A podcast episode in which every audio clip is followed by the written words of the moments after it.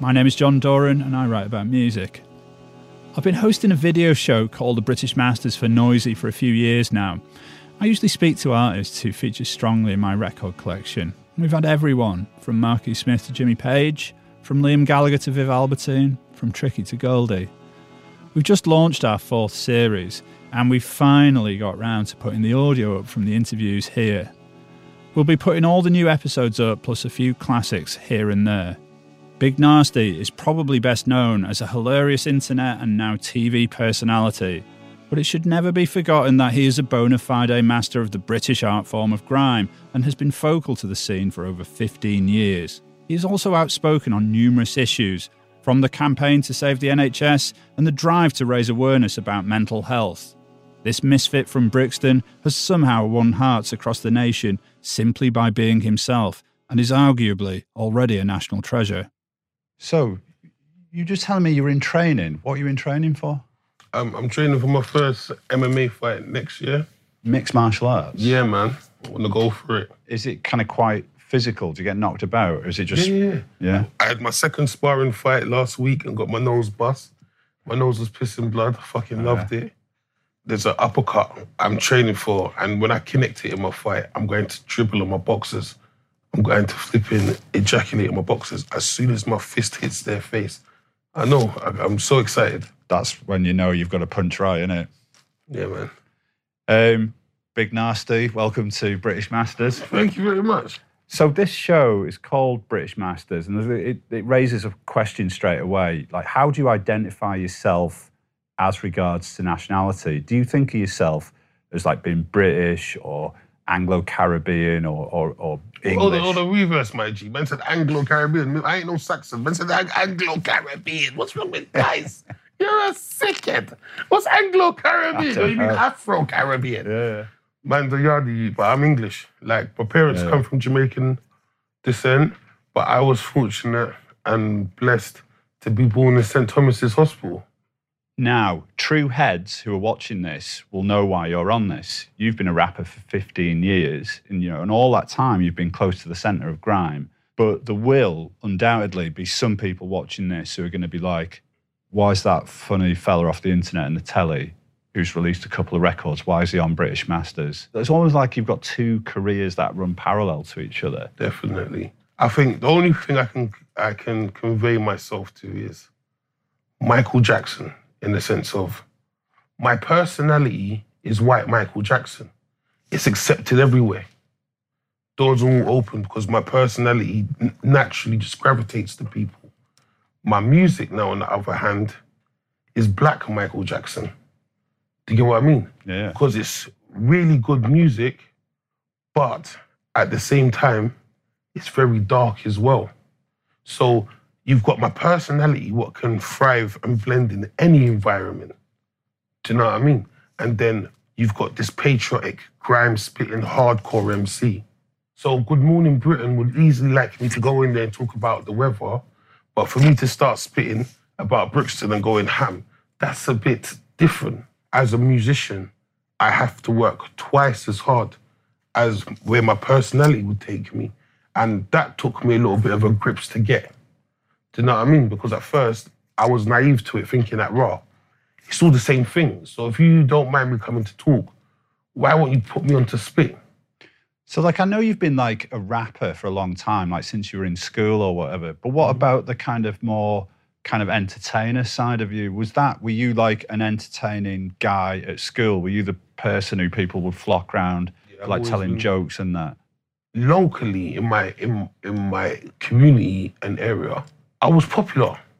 I would walk from my, my mum's house when she sends me to the shop to Tesco's and see people stop me and say, "Well, go on. How's your brother? How's your uncle? How's your mum?" So I was always used to getting attention. So when you got into music and I started getting attention, it's no different, just on a bigger scale. So the fame shit and all of that stuff, it doesn't really phase me. It's Right. just it's standard way of life. So, talking about when, whether it phased you or not, talking about when it first started happening, can you pinpoint like a moment or a short period of time where you realized, oh shit, I'm like a household name now? My first first realization of it was when I picked up my niece from school. My mum used to work in a primary school. I've gone to pick up my niece from school one day, and all these kids have come running up to me saying, You're big Narstie, you're big Narstie. My brother listens to you. Oh, my Daisy's done it again. I was baffed. You know what I mean? So my mum was coming to the playground, so she was getting saying, Who's nasty? I said, I'm nasty, mum. So, so the first thing, obviously, she's gonna say, You couldn't pick a better name than that.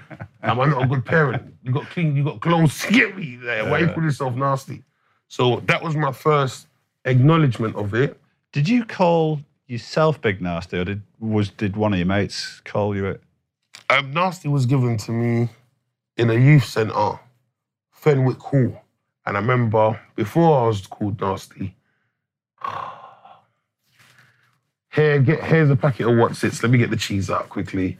Flipping, I used to call myself Stasi, yeah. But the only reason I used to call myself Stasi, do you remember the Sonic S where you draw three lines? One, two, three, Yeah, yeah. one, two, three, and you connect it to make that that funky S. I just wanted a name with the S in it. To get what I mean? So being a chief where I was at them age there, respecting my chiefiness, yeah, I thought I would call myself MC Stasi. Yeah, I was going in there, and what was my bar? I'm a kind of guy when I get physical, run up in your house, take away your sky digital, stepping with them, step to toe, step on stage, I'm breaking those, twist your knees and bend your elbows. Oh shit! Oh shit! Twist your knees and bend your elbows, you know. I was sounding shit out there in the streets and that, but my confidence was ragingly high. And I remember one guy said, can't remember who it was. He's like, fam, you're nasty, fam. The way how you just hog the mic and eat the mic, fam. You're nasty. When you first first rapped at school, who were you emulating though? Who did you really want to be like? I was a ragga kid. Remember, I'm from a Jamaican descent. On my house on Sunday, there was no EastEnders. You watch Ram Jam, Sting 98, Ninja Man versus Merciless, Cockatoo versus Professor Nuts. Do you get what I mean? Saturday is soup day, Sunday is yard food day. Friday, everyone fends for themselves. You get what I mean? Like a proper traditional Caribbean Jamaican household. So when I started talking about garage and all of this stuff, if it ain't Beres Hammond, yeah, or no, some old school Gregory Isaacs or some Bob Marley, mums, you don't really want to hear that, or some gospel church music. Down by the river, where your goodness will come our way, oh Lord. Then I'm coming to the house, doo-dum, doo-dum, doo-dum, doo-dum, bong. Hey, man, this is sick, you know, man, this is sick. Sick what? Come on to me, Ross Clark please, there with the music there. You know what I mean? That's what it was. You've got this excellent album that came out this year, BDL Bipolar. Now that piqued my interest. You know, I'm diagnosed bipolar. And well, I don't want to put words into your mouth. Like how how do you describe your mental health? Like now and in the past? All right. I'm I'm undiagnosed because I haven't gone in for it, but I feel all the symptoms in the sense of that the Uranus and my mood swings. I could be as jolly as can be, and then there's down as in a tiny little hole, and then a couple days I can be very distant. You know what I mean? And then I can just pop back, and then I can actually be really sad while I'm happy. And people are like, "Right, how can you be so sad but you're supposed to be happy?" It's just how I feel. When I was younger, all I knew how to do was to make angry music was how I felt. I'm in a fucking shithole. I don't want to be here. Do you get what I mean? I see bare people living a nice life. Why is my life so fucked up? Do you get what I mean? Am I the only person that's to walk with a strap? Do you get what I mean? You think they're gonna die at 18? That's how I was living. So all my music's just angry. Nothing's stable around me. Do you get what I mean? So all I could use music for is aggression. How do you square all of this stuff, or can you square all of this stuff with the amount of weed that you smoke? Rubai, I and I come from the city of Zion, and you skip the Babylon system, Rastafari stands alone, brethren. Different strokes for different folks. I can smoke weed and still accomplish all my dreams. I've managed to make some constructive businesses in my life, away from, away from music. I co-produced the fucking TV show. You get me? Higher than a motherfucker. You get what I mean? So it's not the weed what stops you, it's you as a person. Do you have to give anything a hard pass? Like if I had some white rhino or some northern lights or some super strain skunk, would you have to give that a hard pass or will you smoke anything? bro. LSG, bro. Super orange glue V3 BDL number four. You know the ones there, nasty glue. I smoke the I smoke Marks Spencer's weed because the highest. You know what I mean? Cause St. Michael's best, yeah? So you've sampled Oasis, Coldplay, and the Arctic Monkeys. So this is a true story, yeah. Man was folded, yeah. I think he was going Nottingham or somewhere, yeah. One, two spliffs. Next minute, we're just driving on the motorway. And lights will guide you home. Then I remember we got pulled by feds. And we was just getting to the deeper part of the chorus about, I'll fix you. And I remember the feds pulled us, yeah? And they just looked at us and said, look at these two black guys. They must be really cool kids. And they let us go. I swear down. They let men go. Because they could see, yeah, we was genuinely singing it. Do you know what I mean? And Spun a Web, up to today, that's still one of my most biggest songs what put me out there because it took me out of just the underground scene and made more people who listen to that type of music acknowledge me. Maybe they didn't like the song, but the pure fact that raw, someone's tried to do something different, you get what I mean? Gave me attention. Have you got a clear picture of where you are in the wider sort of ecology of UK hip hop, of UK rap in 2018? I would say I'm part of UK culture, full stop. That includes jungle, grime, garage, drill, if that's what you want to call it, flipping UK hip hop, UK trap, dubstep. I'm part of everything was from the UK because it's in my surroundings 24 7. I'm proud to be British. Do you get what I mean? And I'm proud to be a British artist who makes UK music. One of the most kind of uh, frightening things that you sketch out uh, on BDL Bipolar is on Blood on the last track, which obviously tells this really kind of fraught story of how your daughter was born three years ago. Um, how far into the pregnancy did you find out that your girlfriend had preeclampsia? On the day of when she gave birth, everything was fine until she gave birth. My princess was in the world in 14 minutes, sitting on the table, and my missus was in an epileptic fit. you know what I mean? Because don't think thing's fucked up, my G. I need the bun, son, because I ain't fucking real. You know what the one's there, cuz? Fucking majorly real, cuz. Overwhelmed with emotion. And it broke me, cuz. Like a Poundland vibrator, cuz. I was fucking broken, cuz. I had to sellotape all my edges of my emotions. No, that my emotions just needed sellotape, cuz. I was on the fucking ropes. You know what I was there, cuz? It's powerful shit, cuz. Your girlfriend and your daughter, they're both fine now, aren't Yeah, they? yeah, wicked, man. Does your daughter get to see you on the TV? I brought her to the last episode of um, the Big Narstie Show when we was finishing up the um, the series, and my mum was saying she just kept on playing the TV, said that's daddy, that's daddy. So it's now it's nice. I'm just so thankful that raw. She can look up to me in a positive way. You always want your kid to be proud of you, innit? And most of the stuff I'm good at is not something you really be proud of. So the fact that I was blessed so well with, with this opportunity is music, and also though to be myself, because it's not like I gotta make a criteria of music to live the way I want. Like I'm 100% making the music I want to make and doing the business ventures what I want to make. Nothing out of peer pressure. So the fact that I can show her when she's older that like, princess, you can do anything. If I was going to set myself up as uh, an agony uncle next week, what one bit of advice would you give for me? Talk the truth and make the devil shame.